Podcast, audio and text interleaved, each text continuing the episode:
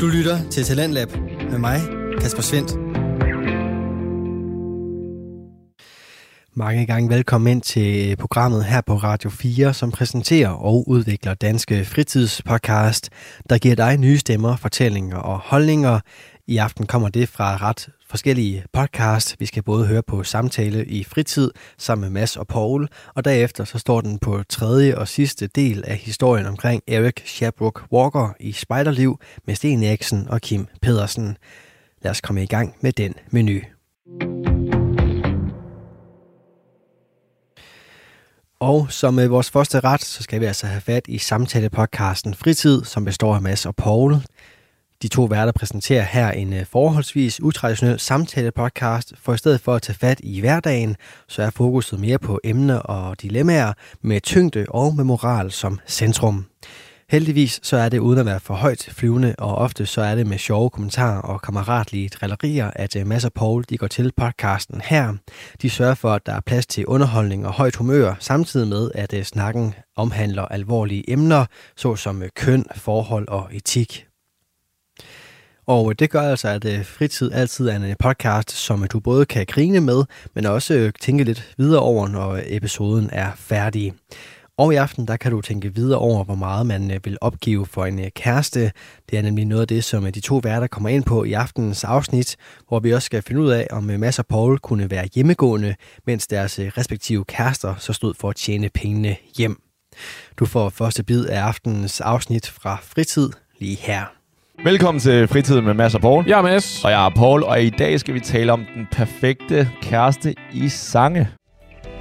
Okay, vi, øh, vi starter lidt ud med en, øh, en lille historie, fordi at jeg har været i... Øh, bare lige for at give en lille baggrund til, hvorfor vi skal tale om den perfekte kæreste i sange. Det er, at Du er blevet jeg, sangskriver. jeg har faktisk overvejet det, men ja. Ja. er ikke nået så langt endnu. Du, Øh. du er blevet sangskriver i tankerne. Ja. Okay, fedt. Og, og det, øh, det betyder også, at jeg lytter efter, når jeg hører musik. Og nu var jeg lige i øh, musik i lejet her i weekenden. Ja, hvordan var det? Det var ganske udmærket. Første dag fantastisk, fantastisk vejr. Af en eller anden årsag, så glemmer jeg, når jeg pakker, at, øh, at musik i lejet bliver holdt i Danmark. Men, når, hvad, når du pakker? Når jeg pakker tøj. Nå, Og, når du pakker? Ja, Okay, når jeg tak. pakker. Når, Yes. jeg, når jeg pakker... Jeg, jeg troede, det var bilen, når du, Ah. par, når du pakker. ah, parker. Ja. Nej, okay. Nå, når du pakker, Ja, og det er i Danmark. Yes. Så jeg glemmer lidt, at øh, det er ikke så varmt i Danmark, og det regner rimelig ofte. Øh, Ja. Ja, Hver så- gang min telefons øh, vejr-app kommer ud og siger, der er 0% risiko for regn i dag, ikke? så ved jeg med 100% sandsynlighed, at det kommer til at regne på et eller andet tidspunkt. Jeg har Sådan. bogstaveligt talt stået og kigget ud af vinduet, haft min smartphone i hånden, kigget på vejr-appen, og der er, på, til min telefon stod der 0% risiko for regn, og jeg kiggede ud af vinduet, og det regnede. Det er sådan en, okay, der, du ved, du er, dit eneste job er at fortælle mig, hvordan vejret er, og det kan du ikke. Du er useless Tal, siger du det til den? øh, hver gang. Ja, fordi det, kunne, det er sådan noget, hvor at, det er ikke fordi, jeg decideret taler til, til døde ting, men der kunne jeg godt finde på at kigge på min telefon og bare sige, fuck you. bare fordi at, altså, Ja. ja. hvad fanden har du gang i? Ja. Nå, anyway, så Nå, det regnede. Ja, det regnede, men øh, ellers en rigtig, rigtig god tur, og shout-out til alle dem, som øh, jeg har mødt. Godt for jer.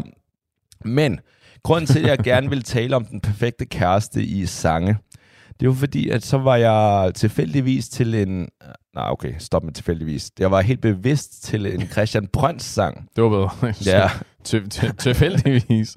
Just so happened to be there. Christian Brøns for dem, de unge lyttere, øhm, det er en, en meget karismatisk person. Øh, tidligere ung herre, nu lidt ældre, hvid person, som... Øhm, hvordan skal jeg ellers spørge? Jo, han har været med i Big Brother. Ja, han var ikke bare med i Big Brother. Han var med i sæson 1 af Ja. danske Big Brother. Han er OG Big Brother. Lige præcis. Han var der i den øh, sæson med en, der også hed Neko, tror jeg. Ja, Coco. ja, ja. Og en, der hed Jill. Eller hedder Jill. Og Blev, også ka- en, blev kaldt. det har jeg ikke... Øh, Det må du gerne sige. ægteskabsfremmende midler Jill. Sure. Det, var ikke, det var ikke det, de kaldte hende, men sure. Ja. Og så også en, der hed Pil, som der lige slår mig nu, som måske var min yndlings. Det var hende, der sad og snakkede om Fight Club på et tidspunkt, var det Gjorde det? hun mindede mig bare lidt om, af en eller anden grund, lidt Sporty Spice, eller havde lidt Ja, det der ja, Sporty ja. Spice Jo, lige præcis. vibe. Det var hende, der hun sad i en af de der confessionals på et eller andet tidspunkt og citerede Fight Club. Hun havde sådan en... Øh, hun, havde, hun havde sådan et, et filosofisk sind, tror jeg, jeg vil kalde det. Okay. Ja, ja. Nå, anyway, Okay. det... Kan du huske det? Det var, med, det var sjovt. Det var sådan noget alle... Ligesom, jeg tror, for, for de yngre... For det yngre publikum, Big Brother var for os dengang, hvad Pokémon Go øh, var for, øh, Wow. for okay. generationerne nu her. Det var det, som alle ligesom lavede. Jeg kan huske, at alle snakkede om Big Brother, efter det udkommer. Alle så det, og alle fulgte med og Ja. snakkede om det. Og så lige så snart det blev, du ved, da den sæson var over, så var alle totalt ligeglade med det. Ja, det gik i hvert fald meget hurtigt ned ad bakke, ikke? så anden ja. sæson var der måske halv øh, seertal. Men i hvert fald, han, øh, han begyndte jo at, øh, og, og så til dem, som der bare lige for at give jer lidt øh, nostalgi, det er jo ham, som der har bragt os skønne numre, som øh, øh, du kan gøre, hvad du vil. Øh. Hedder den det? Ja, du kan gøre, hvad du vil. Okay. Ja, det tror jeg. I hvert fald det, jeg har sunget. Pas. Ja, det er det, jeg har anmodet. Ja. Og tilbage, hvor vi var, mød dig selv. Og så åbenbart også en sang nu, som jeg prøvede lige at slå op, men øh, kunne ikke lige finde den. Men han synger på et tidspunkt i en af hans sange, som der ikke er en af de her 3-4, som man kender. Han synger, at han vil gøre alt for sin, og så i skarp parentes, øh, redaktionen kæreste. Hvorfor, hvorfor er redaktionen inde over der? Er det ikke det, som hver gang jeg læser et eller andet sted, så står der altid parentes, redaktion, og så kæreste? Eller et eller andet. Jo, det er, vist, det er vist, når du skal citere en eller anden, og du er nødt til at give noget kontekst til det, de siger. Så hvis du siger, øh, jamen, han gik bare, så er redaktionen nødt til at skrive, du ved, redaktionen, så de her square brackets, og så forklare, hvem han er, fordi Ja. ellers så giver det ikke nogen mening. Præcis, det Ja. var det, jeg gjorde med kæresten. Men hvad siger han? Jeg vil gøre alt for dig, eller sådan noget. Eller jeg vil Nå, okay. opgive mit, øh, alt i mit liv for dig. Wow. Ja. Det er en, det er en, det er Og- en hård udmelding. I, det synes jeg nemlig, fordi jeg var der altid, jeg var oppe i gear og havde drukket en del, en del fadøl, en del fiskeshots og Øh. lakridsshots og æbleshots. Jesus. Øhm, Regulær frugtsalat. ja, og vi i godt humør og alt det der, ikke? og så synger han lige pludselig det. Og så stopper jeg lige op sådan, hmm, Dine podcast-vært ører, de peakede lige og sådan, sagde, vil, vil jeg gøre det? interesting. Ja. Vil du gøre det, Christian? Vil du gøre det, Christian? Fordi igen, og det tror jeg virkelig også, har vi ikke også snakket om det for, den, den slags, det koster jo gratis at sige, og det lyder ja. jo fedt, men... Ja, og det, jeg går ud fra, at det er det, der er dit oplæg. Ja. At hvad, hvor er vi i virkeligheden henne? Er det virkelig rigtigt? Ja, lige præcis. Så din kæreste, Mads, vil du opgive alt i dit liv for din kæreste? Fordi jeg ba- bare er den sådan, rigtige ting at sige, at jeg har opgivet alt i mit liv for min kæreste? har du det? Det tror jeg ikke. Det er Nej. svært ved at forestille mig. Det, jeg tror ikke, det ligger til min personlighed at gøre sådan noget. Ja, det er det. Jeg vil ikke farve dig med min holdning i starten, så... Nå, okay. Nå, hvis det er din holdning, så er jeg nødt til at tage en anden. Nej, nej, måske. Øh, 100 procent. Okay, skide godt. Det bliver, lidt mere mig. inter- det bliver lidt mere interessant på den måde. Jamen, øh, okay, kan, men kan du komme med... Det er et fjollet spørgsmål. Kan du komme med nogle eksempler, Paul? Yes, alright. Øhm, så for det første, det, vil du opgive dit job for din kæreste? Øh, og er det en situation, hvor fordi hun... Eller hvad, er det et spørgsmål, om jeg, om jeg vil blive sådan en hjemmegående mand eller far, fordi hun tjener rigtig godt? Hvad, hvad er situationen? Eller er det bare, fordi hun spørger? Ja, Hvorfor- det kunne hvorfor- være, og bare for at give et eksempel, som der er mange, der kan genkende, eller hvad, hvor man har set det. Ikke?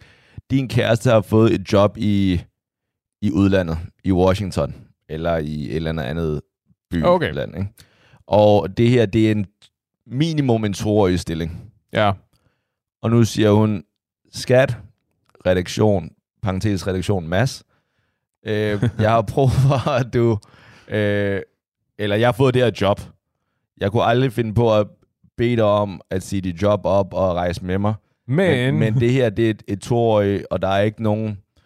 Den er ikke en udløbsgrænse. Det kan godt være, at efter de to år, det stopper, men der er ikke nogen udløbsgrænse. Jeg ved ikke med vores Ja, tos forhold, om det kan klare det. Du kan jo huske, at vi har søgt med det der virtuelle sex. Det gik ikke. Så, ja. så er det, er det noget, vi kan tale om, det her? Ja, øh, det, nu er det, jo, det er jo en moderne tidsalder, det her. Vi lever i fremtiden. Ja. Øh, det lyder ikke nødvendigvis som om, at jeg er nødt til at opgive mit arbejde. Det kunne være, at det bare skulle omstruktureres. Kunne jeg arbejde remotely fra Washington, hvis mit arbejde nu tillod det? Nej. Kunne jeg finde en ny stilling med samme arbejde i, lad os bare sige det, Washington?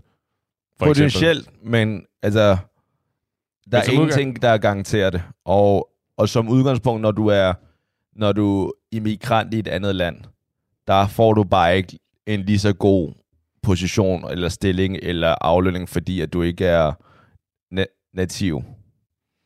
Native, for at bruge Nej, et dansk okay, udtryk. skulle sige nativ, ja. fordi du ikke er... Øh, Etnisk. ja. Øh, jo, det tror jeg da godt, jeg kunne. Det vil du. Ja, altså, det ved jeg jo igen. Jeg vil ikke sige, jo, jo, 100% af tiden vil jeg det. Men jeg, jeg tror ikke, at jeg har ikke noget imod ideen som udgangspunkt. Okay. Øh, det er klart, it all depends, ikke? Fordi hvis det, hvis det kræver, at jeg er nødt til at opsige mit arbejde, og så antageligvis finde noget andet at lave, øh, så kræver det jo, at hun som udgangspunkt, at den stilling, som hun kommer til at besidde, er så indbringende, at den ligesom kan holde os kørende indtil, at jeg finder ud af, hvad der så skal ske. Hvis jeg ligesom Okay. skal smide alt, hvad jeg har i hænderne, ikke? Det er jo en fjollet, det er jo en fjollet situation at sige, jamen selvfølgelig vil jeg det, hvis, hun, hvis det ikke er et, øh, hvis det ikke er en forfremmelse for hende, hvis det er noget, der bare er interessant, men som ikke er så indbringende, at vi kan leve af det, hvis hun er den eneste, der arbejder, for eksempel. Giver det mening? Det, yeah. det, det betyder mindre sikkert i hvert fald. Jo, men Ideen er jo stadigvæk sød. Men, ja, men nogle gange bliver du nødt til at gå et skridt tilbage, for at senere kunne gå to frem, ikke? Det sagde min far altid. Og, Okay. og det kan jo godt være, at det her job ikke nødvendigvis er mere indbringende, men gør, at når hun kan vende tilbage, at hun så har noget bedre. Altså det er noget for hendes karriere, til at hun kan komme fremad i livet, ikke?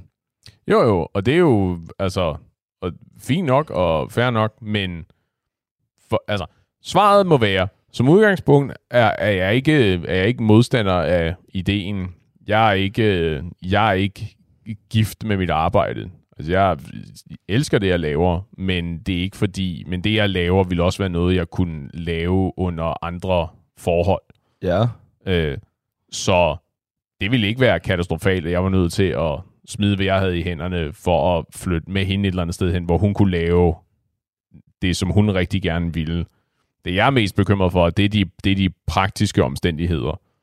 Altså, hvad, hvad sker der så med, øh, med os? Er vi nødt til at er vi nødt til at bo i en bo i en bil på et eller andet gadehjørne og leve af minutnudler i de der to år, fordi nu er der ikke nu er der ikke penge til at vi kan leve for det, fordi hvis jeg ikke kan finde et job det nye sted og være med til at øh, betale for dagen og vejen og alt det der, hvad så? Men som udgangspunkt så er svaret det, Så, det så, så, godt. længe, så længe at økonomien tillader det, så er du helt okay, mand. Ja, det tror jeg. Okay, nice. Men mig om, at hvis øh, jeg nogensinde... Nej, det er en god indstilling, det kan jeg godt lide. Det, der... Men mig om, når jeg skal finde en, en, en lille bimbo, at det skal have samme øh, indstilling, som du har det der. Men jeg skulle sige, fordi det er jo nok ikke det, er jo ikke det samme som, at jeg, at jeg at lige så snart hun kom, og så begyndte at pitche ideen. Jeg vil jo have spørgsmål. Det er jo ikke det samme som at sige, sådan, helt klart, folk, jeg ringer og siger op med det samme. Ikke? Hvornår flyver vi? Ja. Øh, fordi det er jo ikke, fordi jeg har travlt med at komme væk herfra. Nej, men at du bare kan lide, eller du, du accepterer præmissen, det synes jeg er meget cool. Det synes jeg er meget... Øhm, Moderne. ja, moderne, eller, eller uanset hvilket køn det har været, men jeg synes faktisk, det er meget åbent. Til gengæld, hvad med alle dine venner og dit bagland, din familie her? Jo, men nu gav du udtryk for, at det var en, at det var en midlertidig ting. Toårig minimum, ikke? Ja, lige præcis. Det, det er du er jo- Så dine venner, der kan du godt sige, du har ikke noget imod at sige, okay, de næste to år, der kan jeg som udgangspunkt ikke være sammen med de kammerater, jeg er sammen med. Normalt, eller veninder, eller whoever. Ja, altså, det, det, er jo, det er jo træls, fordi det er jo folk...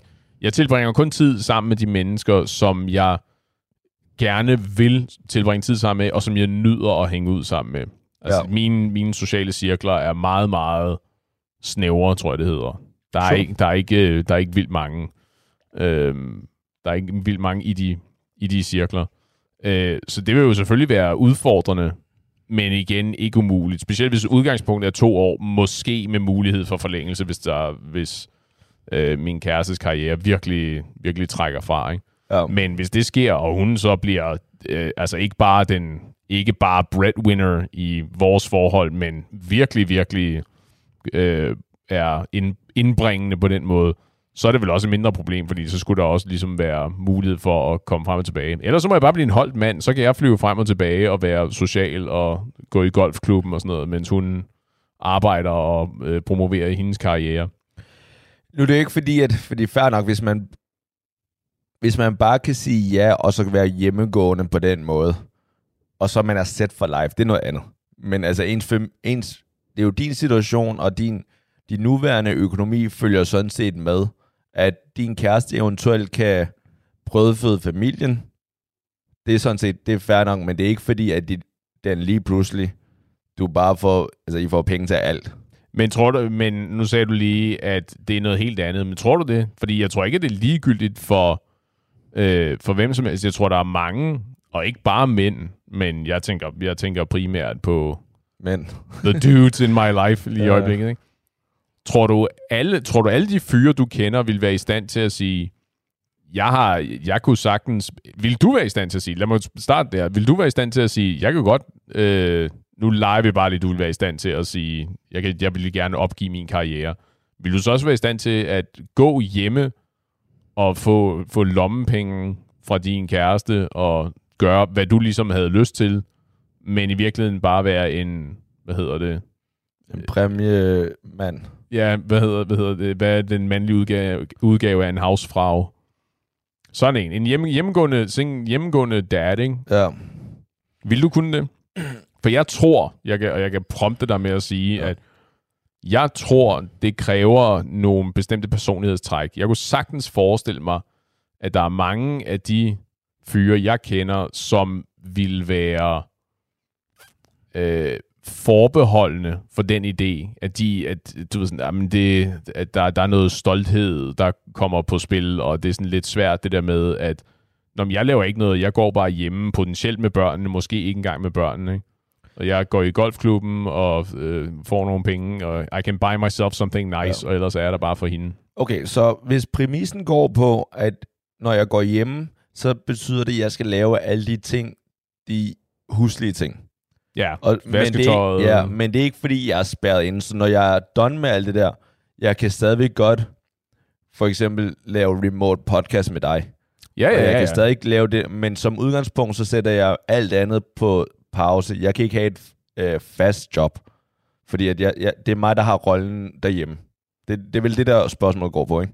Jo, jo, ja. Ja, Ideen er, at ikke det, det, det, det er virkelig... Nej, nej, nej, nej. Altså, det er ikke, fordi du er askepot. Det er ikke, fordi... Nej. Og når jeg kommer hjem, du ved, hele hytten skal være ren, og du skal have vasket gulvet og alt det der. Nej, det men, synes jeg sådan, det er fair nok. Men det er de der, det er de der gammeldags øh, kønsroller, som vi så bare lige flipper en Ja. gang. Jeg siger, jamen, hun står tidligt op og tager på kontoret og arbejder hårdt og er en boss. Og du er hjemme og sørger for vasketøjet og sørger for at købe ind og sørger for, at der er rent og pænt og måske laver mad. Og, Jeg, jeg tror, og det kan godt være, det her kommer som et chok, det her. Mm-hmm. Øhm, Garanteret. Jeg forbereder mig allerede nej, mentalt. Nej, jeg, jeg tror, fordi selvom især måske mange af mine venner kender mig som en sådan en meget arbejdsom og ambitiøs fyr, og i hvert fald arbejder en del. Ja.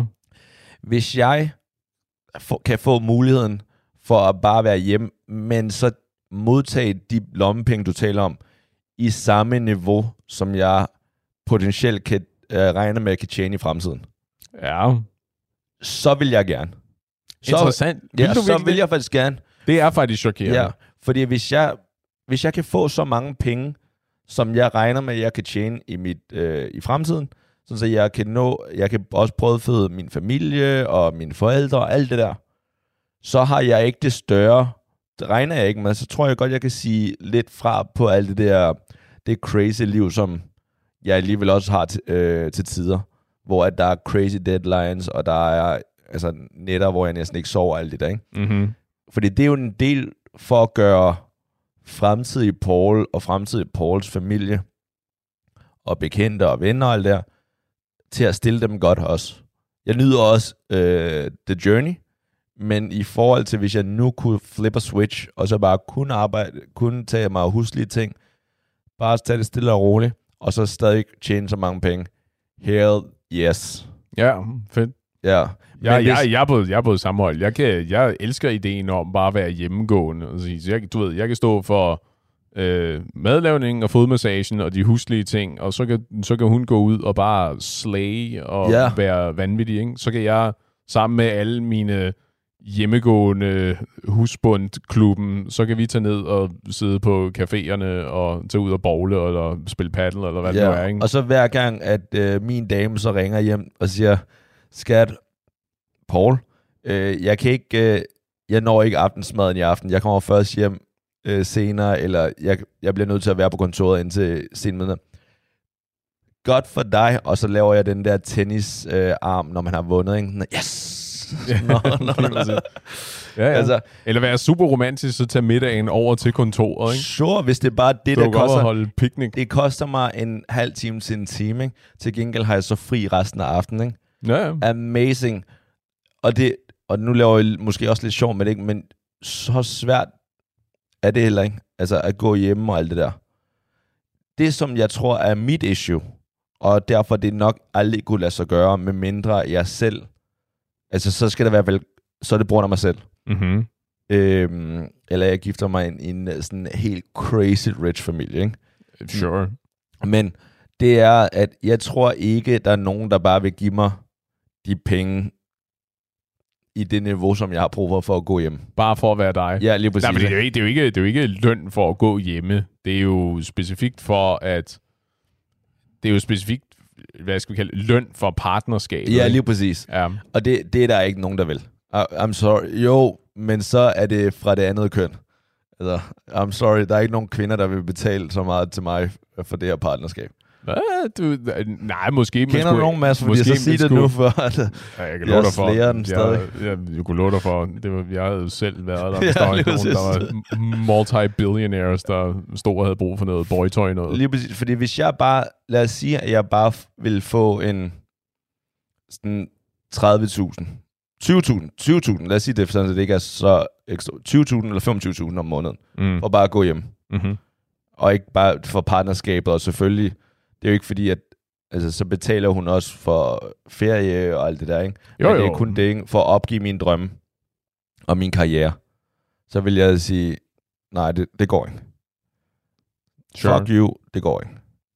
Alright. Lad os prøve det et par måneder, det går ikke. Alright, men ja, fordi, ja, ja, fordi der er jo, du ved, alle ferierne og bor i et eller andet stort, svedigt hus. Ja, ja, det følger med. hvor du havde lyst til at bo. Og alt det, der. det, er bare, det er bare spending money. Det Ja. er øh, efter, efter skat og alt det der. Det er gaver, ikke? Du Ja. får bare Men 25 af de slemme, og værsgo. Du lytter til Radio 4. Du er skruet ind på programmet Talents Lab, hvor jeg, Kasper Svendt, i aften kan præsentere dig for to afsnit fra Danske Fritidspodcast. Her for os er det fra samtalepodcasten Fritid med de to værter Mads og Paul.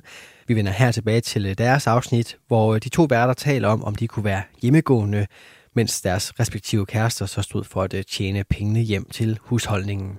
Det kan du finde ud af lige her. Men lad os sige, at det er den her situation, og det er ikke 25, lad os sige, det er, lad os sige, det er bare for at have et, et tal, sådan, så folk ikke tænker, at vi er røvhuller.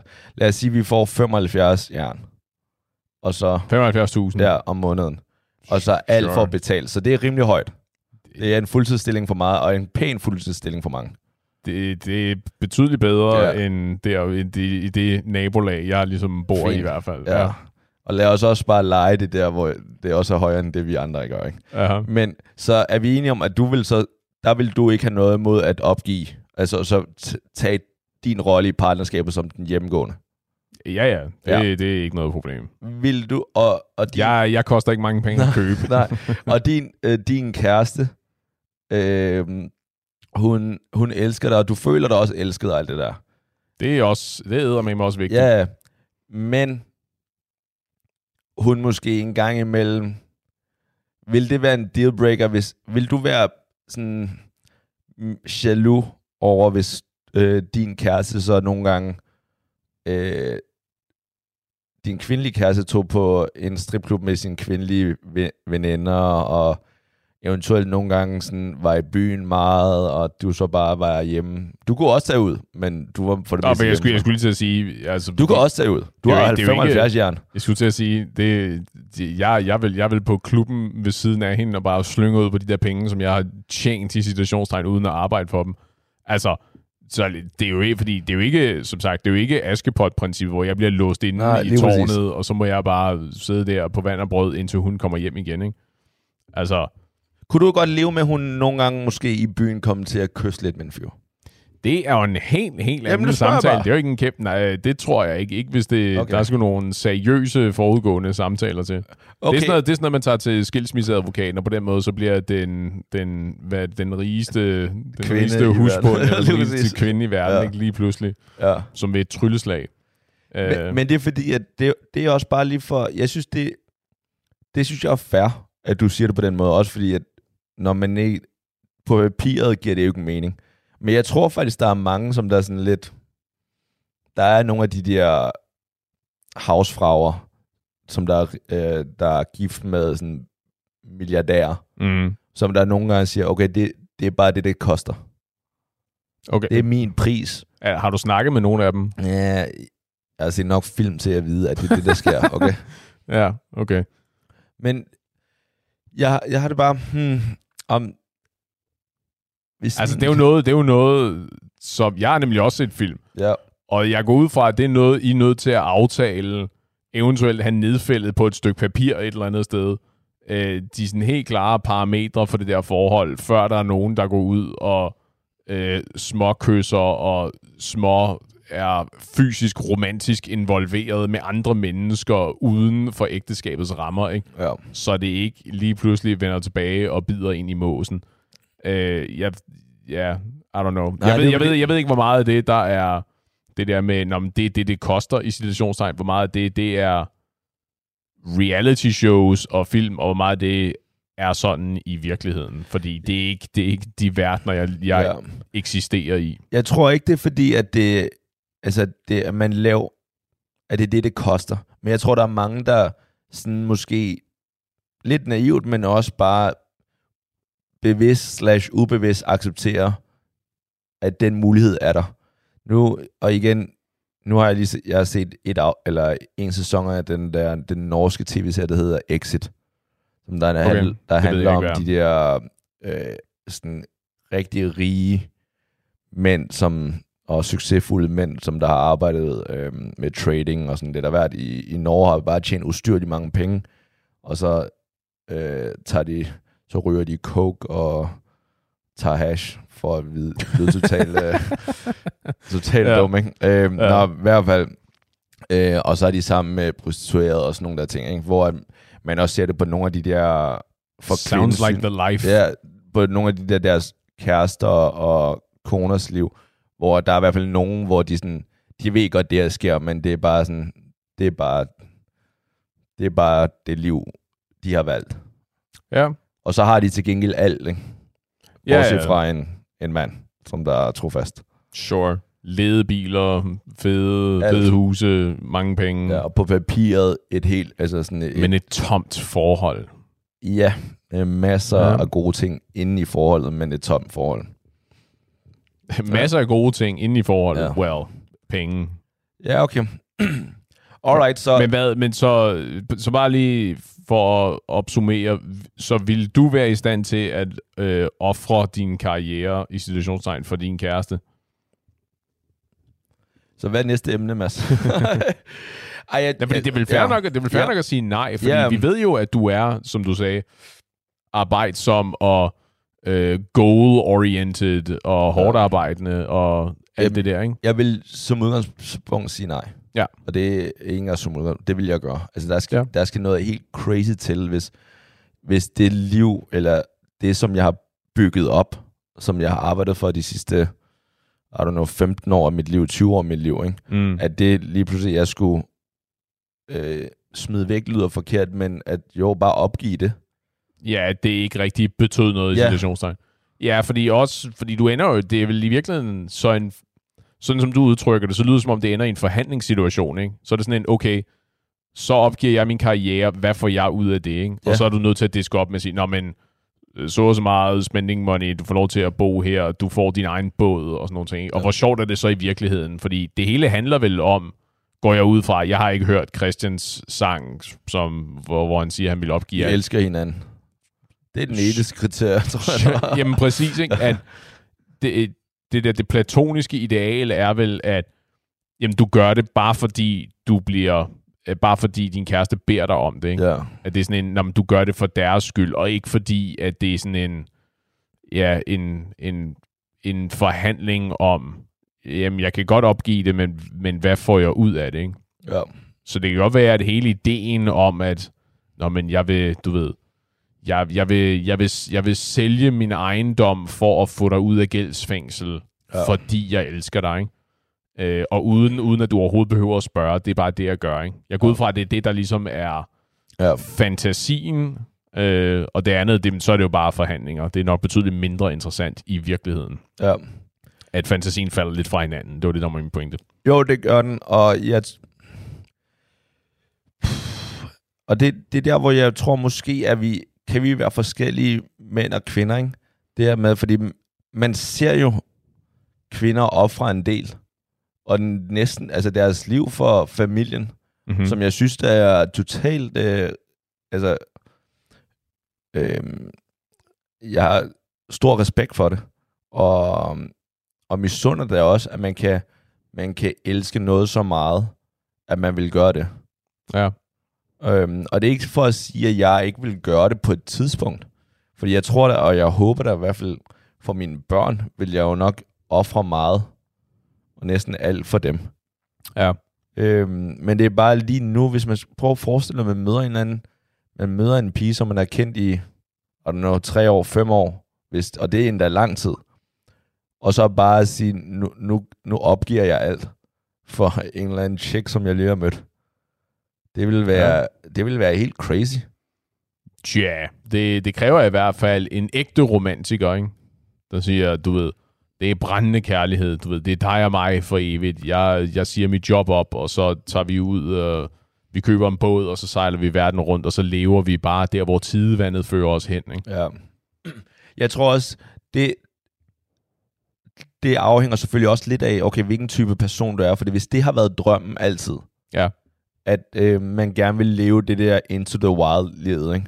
Og vi har fået, altid fået at vide, at vi skal sådan, det er ikke alle, der lige kan følge med, så man skal lige beskrive hvad nogle af vores referencer. Ikke? Jeg har ikke set Into the Wild. Jeg ved bare, det, det er ja. En eller anden dude, som der beslutter sig for at opgive alt sit, ja, ba- basically sit liv, og så tage ud i det vilde.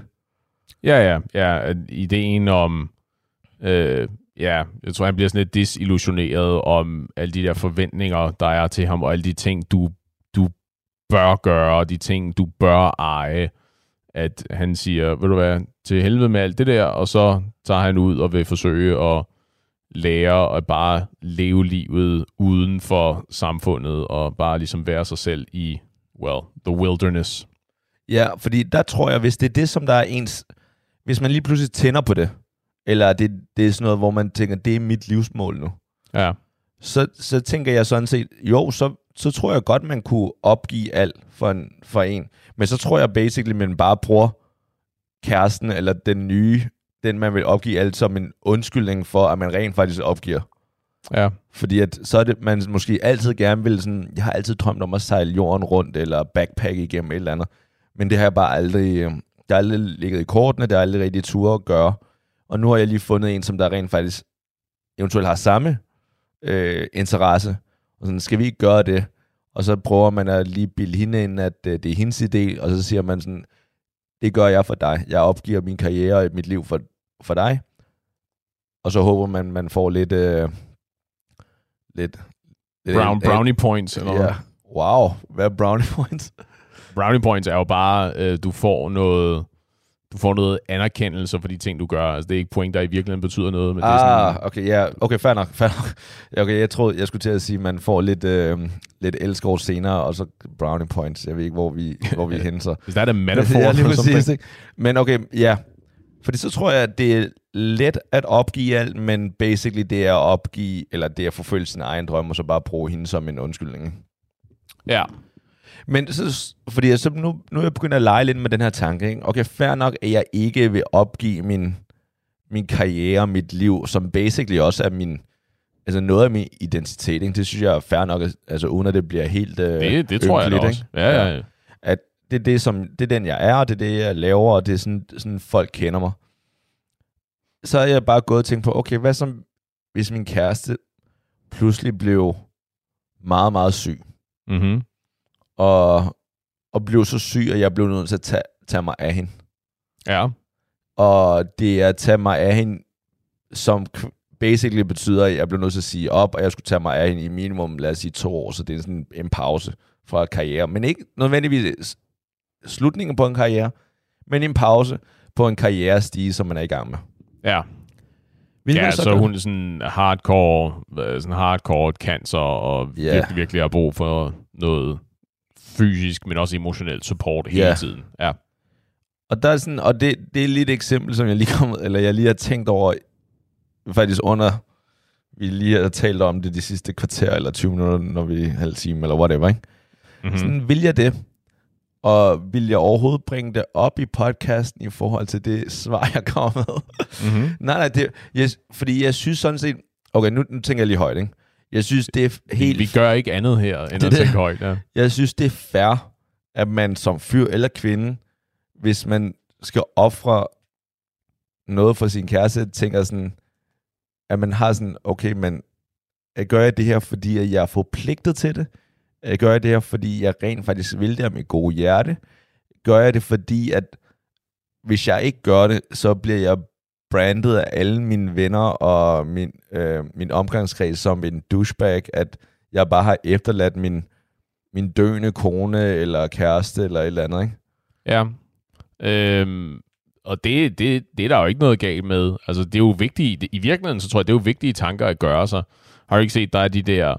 Øhm, øh, typisk de der Instagram reels, primært ment som jokes, men hvor øh, det er et kærestepar, og hun spørger ham, vil du stadigvæk elske mig, hvis jeg var en orm, eller sådan et eller andet, ikke? Ja. Og han siger, "Hvad- du ved, hvad er det for et spørgsmål? Og nu er, og nu er de så ved at slå op, eller sådan noget, fordi at han svarede nej, for han ville ikke elske hende, hvis hun var en orm, for eksempel, ikke? Ja.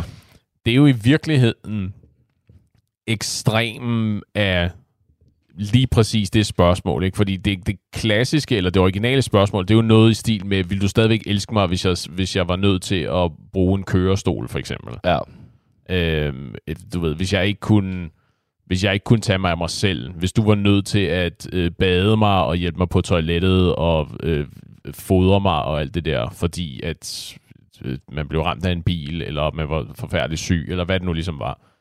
Øh, hvilket jo i virkeligheden er et helt reelt spørgsmål, ikke? fordi man kommer virkelig til kort lige pludselig, hvis man er nødt til at sætte sig ned og overveje de der ting, har jeg selv en fornemmelse af. Ja. Fordi antageligvis, så har du jo forelsket dig, eller elsker din kæreste for den person, hun er. Eller den person, han er. Men så kan man sige, nå, men det, at de så er nødt til, det, at de bliver fysisk mere hjælpeløse, gør ikke noget ved deres personlighed potentielt. Det ville være mærkeligt, hvis det havde nul indflydelse på deres personlighed. Ja, det har den nok. Men som udgangspunkt har det ikke nogen indflydelse på deres personlighed direkte. Ja. Øhm, men, det er vel, men der er jo stadigvæk sket nogle ændringer, ikke? Havde du Ja. faldet for den person, hvis de sad i en kørestol første gang, du mødte Ja. dem, for eksempel? En, Øh, og det er jo... Og det, det- det er jo ufatteligt svært ligesom at tage stilling til, ikke? Fordi, ja, der, det, det, jeg, jeg tror, du har ret i, at langt de fleste vil nok anse dig, det generelle dig, for at være en bad guy, hvis du sagde, hvis du Ja, forlod, hvis du forlod din kæreste, ja, generelt, men Jeg også tænkte- specifikt i den her situation. Hvis du forlader din kæreste, efter at de er blevet øh, påkørt, og nu er nødt til at tilbringe resten af livet i en kørestol, for eksempel. ja. Siger, jamen, de, jeg, har ikke, øh, jeg har ikke emotionel overskud til det her, eller okay, jeg elskede dig tydeligvis ikke lige så meget, som jeg troede, jeg gjorde, eller hvad er, det, hvad er undskyldningen? Men hvad vil du, hvis, vil være? hvis jeg må, og jeg skal nok også svare bagefter, Men hvad vil, hvis der skete noget med din kæreste, at det var sådan noget, at du skulle hjælpe hende, altså at hun blev handicappet, og hun skulle hjælpe, du skulle hjælpe hende med, eller hun sad i kørestol, whatever. Er det, hvad vil du gøre der? Øh, og igen, du, det, det er et svært spørgsmål, I know, og det er, og folk lytter. Jesus lytter med. Men det er jo virkelig det, der er problemet, fordi der er jo ikke noget... Den eneste, den eneste grund til, jeg tror, 100% af alle mennesker ville tro på, hvad jeg sagde, det var, hvis jeg sagde, så, jeg for, så forlod jeg hende. Men jeg tror, at det rigtige svar er, at jamen, jeg er ikke sikker på, at det vil ændre noget. Seriøst? Ja, at jeg vil blive med hende i lige så lang tid, jeg vil kunne klare det, i hvert fald. Altså, ja. fordi hvis det ender med... Og, det, og grunden til, at det er svært at sige noget om, det er, fordi jeg aner ikke, hvad indflydelse det har på mig. Det kan godt være, at det er ligesom, når du forestiller dig, hvordan vil jeg reagere, hvis jeg var til stede, og der var en, der lige pludselig trak en kniv, ikke? Og man ja. kan lege med tanken om, at jeg vil være en actionheld, ikke? Og øh, få fat i ham bagfra, og få kniven ud af hænderne på ham, og foretage en civil anholdelse, indtil politiet ankom, ikke? Wow. Ja. Men det aner du ikke en kæft om, før der rent faktisk står en med en kniv, ikke? Det kan ja. være, at du i virkeligheden reagerer ved at fryse på stedet og tisse i bukserne. På samme måde. I mit hoved, der er jeg så meget en badass, at jeg er i stand til at tage mig af både mig selv og min kæreste og hendes hypotetiske fysiske behov, og ikke bare, du ved, i in the bedroom mere, men bogstaveligt talt hjælpe hende til at få mad, hjælpe hende i bad og hjælpe hende på toilettet og alt det her. Ja. Og det vil jeg bare gøre, fordi jeg er en badass. Men det kan da godt være, at det i virkeligheden slet ikke er sådan, og efter tre måneder vil jeg opdage, at det her, det er så emotionelt tungt at bære, at det kan jeg simpelthen bare ikke, fordi ja. jeg taber mig selv i den her situation. Ikke? Hvilket er jo et elendigt nederlag at opdage ved sig selv, fordi det er jo i virkeligheden, det er jo en, det er jo en svaghed. Ja, det, det ved jeg ikke. Altså, jeg, jeg tror, vi kommer lidt i samme... Øhm, jeg tror, jeg er i din boldgade for en gang skyld. Men øh, prøver at i hvert fald forsvare lidt din holdning og også min egen. For jeg tror da helt klart, at det vil også være... Jeg tror, hvis, hvis min kæreste blev en, en grøntsag, eller tæt på, eller, eller lige pludselig... Hvis man nu skal udtrykke ja. det pænt. Ja. Ja. I sådan en kørestol og alt det, ikke? så tror jeg da også i starten, jeg kunne da aldrig finde på at slå op sådan dagen efter, så snart jeg bare ser øh, starten på hjulet af kørestolen, så sådan, we, we're done. Ja. Det kunne jeg ikke finde på. Men jeg tror bare, der er noget menneskeligt, både i forhold til, det er ikke det, vi har købt os ind i. Mm-hmm. Det er ikke det, jeg har købt ja. mig ind i. Og, og grunden til, at jeg er sammen med øh, min kæreste, er også fordi, at der er jo noget, der er jo noget fysisk attraktivt, både fysisk, men også in, altså, emotionelt og alt det der, som der gør, at jeg vil være sammen med hende. Mm-hmm. Og jeg tror, eller jeg ved, at hvis lige pludselig, at jeg også skulle øh, fodre hende og bade hende, selvom for nogen er det en fantasi, men hvis jeg skulle, hvis jeg begyndte at skulle gøre alle de her ting, og kunne se, hvor hjælpeløs hun var, eller et andet menneske ville være, der tror jeg bare, jeg vil miste alt det, altså det tiltrækningen, altså både det seksuelle, men bare den generelle tiltrækning til hende. Sådan så, at det, jeg har købt mig ind i, en, en livspartner, som der både er øh, livspartner i forhold til intellektuelt, men også noget seksuelt, det vil, så, det vil jeg miste, eller det vil miste af parforholdet. Der synes jeg sådan set, det er fair, at man ikke er bundet af, at sådan, okay, jeg ved godt, at det er pisse øver, især for vedkommende, som der er kommet til skade, men jeg synes sådan set, det er fair som menneske. Altså, det er ikke det, jeg køber mig ind i det her. Jeg, jeg, jeg, jeg synes ikke, jeg er det bad guy, bare fordi jeg, jeg smutter for hende. Jeg skal nok gøre, hvad jeg kan for at hjælpe hende tilbage på benene, bogstaveligt talt. Men, ja, i, i overført og bogstaveligt betydning. Men altså, jeg skal gerne hjælpe, hvor jeg kan, men det kan ikke være mit ansvar at hjælpe hende resten af livet på den måde. Er det lidt er det røvhul, eller er det faktisk øh, Nej, okay? det tror jeg ikke, det er. Også fordi, der er jo, jeg er stor fan af, der er, en, der er et ordsprog på engelsk, der hedder, you can't pour from an empty cup. Øh, ja. Og jeg tror, der er mange, eller, eller min egen øh, yndlings, som er, du ved, når du er ude at flyve, og i sikkerhedsinstruktioner, så siger de altid, du skal tage din egen iltmaske på, før du hjælper andre med deres. øh, fordi ideen er, du er kun til hjælp for andre i det omfang, at du er i stand til at hjælpe andre. Og hvis det, at du hjælper andre, kører dig flad og gøre dig ulykkelig, jamen så lige pludselig, så kan du ikke så er du ikke i stand til at hjælpe andre, fordi du, øh, alle de der ting, der kan ske, ikke? At, jamen, du, du får en depression, fordi du bliver ulykkelig over, at du ikke kan mere, eller du øh, kommer til at lide af stress, fordi der er, at, at arbejdsbyrden er for stor i forhold til, hvad dit nervesystem kan håndtere, og alle de her forskellige ting. Ikke? Og så er der lige pludselig en masse mennesker, som du potentielt kunne have hjulpet, som nu aldrig får din hjælp, for eksempel. Ja. Så jeg, jeg er ikke sikker på, at det er klart, det er ikke idealet at sige, jeg vælger at gå fra min invalide kæreste og øh, opgive ansvaret for at hjælpe hende. Men, men omvendt, altså, du er, du er kun en person, ikke? Altså, hvis Ja. du... Måske i virkeligheden er hun bedre tjent med, at du så går. Ja, Fordi så kan du, så kan du, så kan du give vige pladsen for en, der er i stand til at give hende den omsorg, som hun så har i virkeligheden har brug for. Ikke? ja. I stedet for, at du kan stå der som sådan et fugleskræmsel og holde alle andre hjælpere væk, fordi at, når de kan se, at der er tydeligvis en, der hjælper og gør tingene godt. Ikke? Men så... du gør det ikke i virkeligheden lige så godt, som det kunne være, fordi du er dybt ulykkelig over den situation, du er havnet i, for slet ikke at tale om, hvad der er sket med din kæreste. Så vi, gør, vi, vi efterlader hende for hendes skyld. det, jeg elsker det. Bum! Hør de? Ja. Nej, det er jeg synes sådan set, det er det rigtige. ja. Jeg synes, det er det helt rigtige. Øhm, så, så hvis man skal lave en eller anden konklusion, eller så vil det være, øh, du, vil, du vil opgive din karriere. Hvis jeg kunne være en holdt mand. Ja. ja, ja det er klart. Jeg vil nok ikke gøre det. Der skal i hvert fald rigtig, rigtig meget til. Øh, og så tror jeg, at øh, vi begge to vil være, gøre det rigtige og gøre for hende, at øh, forlade hende for hendes skyld, hvis hun kommer ud for en invalidende ulykke. En invaliderende ulykke. Ja. Ja.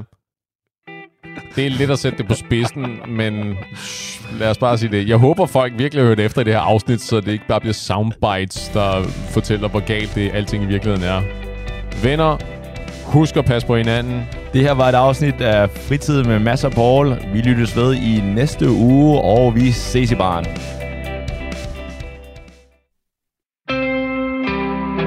Du lytter til Talentlab med mig, Kasper Svendt.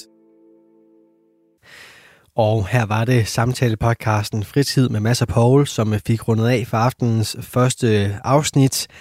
Fritid er podcasten, hvor du både kan høre alvorlige og sjove snakke omkring køn, forhold og etik, og øh, du kan finde flere eksempler på sådan nogle samtaler inde på din foretrukne podcast tjeneste, og også på Fritids egen hjemmeside. Hvis du derimod er til øh, historier om øh, personer, som du måske ikke vidste var interessante, så skal du blive her på kanalen, for vi kan lige nå første bid af aftenens fritidspodcast nummer to. Den hedder Spejderliv og består af Sten Eriksen og Kim Pedersen. De præsenterer her en øh, niche-podcast, som øh, de to nørder, de nu er, de deler ud af viden, tager ud i naturen og fortæller også fascinerende historier, alt sammen selvfølgelig med tråde til spejderlivet. Og øh, den tråd må man også sige, at øh, Eric Sherbrooke Walker han har, for han var nemlig øh, privatsekretær til grundlæggeren for spejderbevægelsen Robert Baden-Powell. Vi skal i aften høre øh, den tredje og sidste del af fortællingen omkring Eric Sherbrooke Walker, som øh, var krigsfange under 1. verdenskrig. Hvordan han øh, kom ud af det, og øh, hvad der så senere skete i hans liv, får vi det øh, neddyk ind i i aftenens afsnit. Men først så skal vi altså lige have en status og opsummering på, hvordan episode 1 og 2 de efterlod os. Velkommen til Spejderliv podcast. Og velkommen til Walkers flugt er gået hjem. Det er tredje og sidste del af vores miniserie om Eric Sherbrooke Walker, den første privatsekretær for grundlæggerne af spejderbevægelsen, Baden Powell. Det er en serie om en usædvanlig mand. En mand, der aldrig gav op. En historie, du nok aldrig har hørt før nu. I de to første afsnit har vi mødt en ung mand, der forsøger at finde sin plads i verden. Først som præst, så som spejder, så pilot. Men heller ikke hans seneste karriere som krigsfange har været nogen succes. Hvordan skal det dog gå ham? Det finder du ud af lige om lidt i tredje del af vores lille sommergodbid til dig fra os.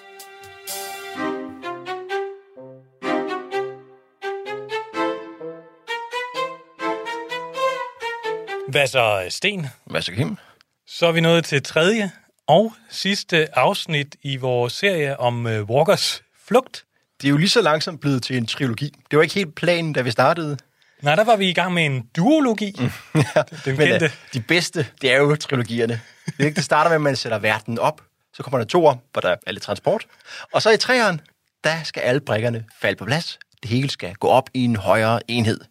Vi skal finde ud af, hvordan det går med vores uh, unge helt, Eric Sherbrooke Walker, den allerførste privatsekretær for Spejderbevægelsens stifter Robert Baden-Powell. En meget uh, vedholdende ung mand, som jo nu som sagt har fulgt i to afsnit. Hvis du ikke har hørt dem endnu, så skal du ikke snyde dig for det. Så skal du spole tilbage i podcasts historien og finde de to afsnit og lytte til dem. Den her historie, den har vi bygget med hjælp fra en uudgivet bog af journalist og forfatter Nicholas Best. Vi er i lidt den øh, penible situation af omkring to tredjedel inde i historien. Så løber vi ligesom tør for Nicholas Best. Uh-oh. Der er ikke mere Nicholas Best. Hvad gør man så? Vi har ringet til hans bror. Han hedder Alan Quite Alright. Ej, ej, vi har selv, vi har selv bygget det sidste sammen, og det kan jeg også godt glæde jer til. Vi har jo kaldt den her historie for James Bond møder Olsenbanden, møder en krigsfangeflugtsfilm. Men jeg synes også, at undervejs, efterhånden som vi har bevæget os fremad, så er det ikke bare en historie om action og skjulte beskeder og alt sådan noget. Det er en lidt større historie. En historie om venskab. Ja, inden vi for alvor går i gang med det her afsnit, så synes jeg lige, vi skal lave en lille opsummering. Vi følger jo, som sagt, Eric Sherbrooke Walker. Han har været leder på den første spejderlejr i Homshof, scoutinspektor, privatsekretær for spejderbevægelsens stifter, Baden Powell, og pilot under 1. verdenskrig. I 1915 styrter han ned bag fjendens linjer og ender i en tysk officersfangelejr. I tre år der forsøger han at undslippe på alle mulige kreative måder. Imens så korresponderer han i kode med Baden Paul, som sender ham kompasser og en bidetang skjult i syltede pærer og skinker og alt muligt. Indtil videre så er det blevet til 10 flugtforsøg. En gang der har han blevet straffet med en tur i de menige fangelejre, men de oplevelser har kun gjort ham endnu mere opsat på at komme ud og kæmpe mod de her tyske udyr. Året er 1918, og krigen er gået ind i en ny fase. Rusland har trukket sig ud af Første Verdenskrig, og nu er der i stedet borgerkrig, hvor den kommunistiske røde her forsøger at snuppe magten fra de sartro hvide styrker.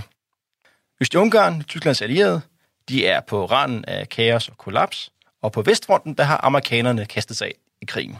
Så fik du uh, dit lille historieafsnit her, Sten. Om der jeg har endnu mere til dig, Kim, fordi Tyskland indkalder jo alle reserver i sådan sidste desperat forsøg på at vinde den her krig. Mm. Og ikke en eneste ung mand går fri. Det er blevet forbudt at være bakkebånd, Kim. Det blev forbudt. Det er lige et lille tip til jer politikere ude, hvis I vil stoppe hjemløshed. Man kan bare forbyde det. det er enkelt. Nå, alle grænser er bevogtede, så desertører ikke kan slippe ud. Hvis man skulle vælge et tidspunkt at flygte på, så er det her nok det absolut sværeste. Ja, vi ved jo faktisk ikke, hvor meget Erik egentlig ved om krigens gang. Men det er i hvert fald blevet meget sværere at krydse igennem Tyskland. Han kan ikke bare tage toget, som andre flygtende krigsfanger har gjort, mm-hmm. eller spacere igennem tyske landsbyer og købe mad undervejs og, og så videre. Men han har gjort af særlig stof, for alligevel er han flygtet fra den sidste fangelejr med kuglerne flyvende mørne. Vi forlod ham, da han lå og hæv efter vejret i græsset et sted syd for Berlin. De har aftalt at dele sig op under flugten, og så mødes igen i en lille skov cirka 3 km væk fra fangelejren. Erik løber derhen. Det er hårdt at løbe med oppakning på ryggen, efter at have siddet over tre år i fangelejr. Da han kommer til skoven, ligger han sig igen pustende og stønnende. Han kan høre hundepatruljerne glamme i det fjerne. I mørket fortsætter han helt hen til det aftalte sted og begynder, som aftalt, at tude som en ule.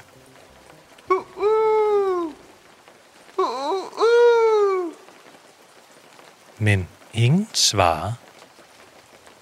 Ikke engang en rigtig ule. Erik er helt alene. Radio 4 taler med Danmark.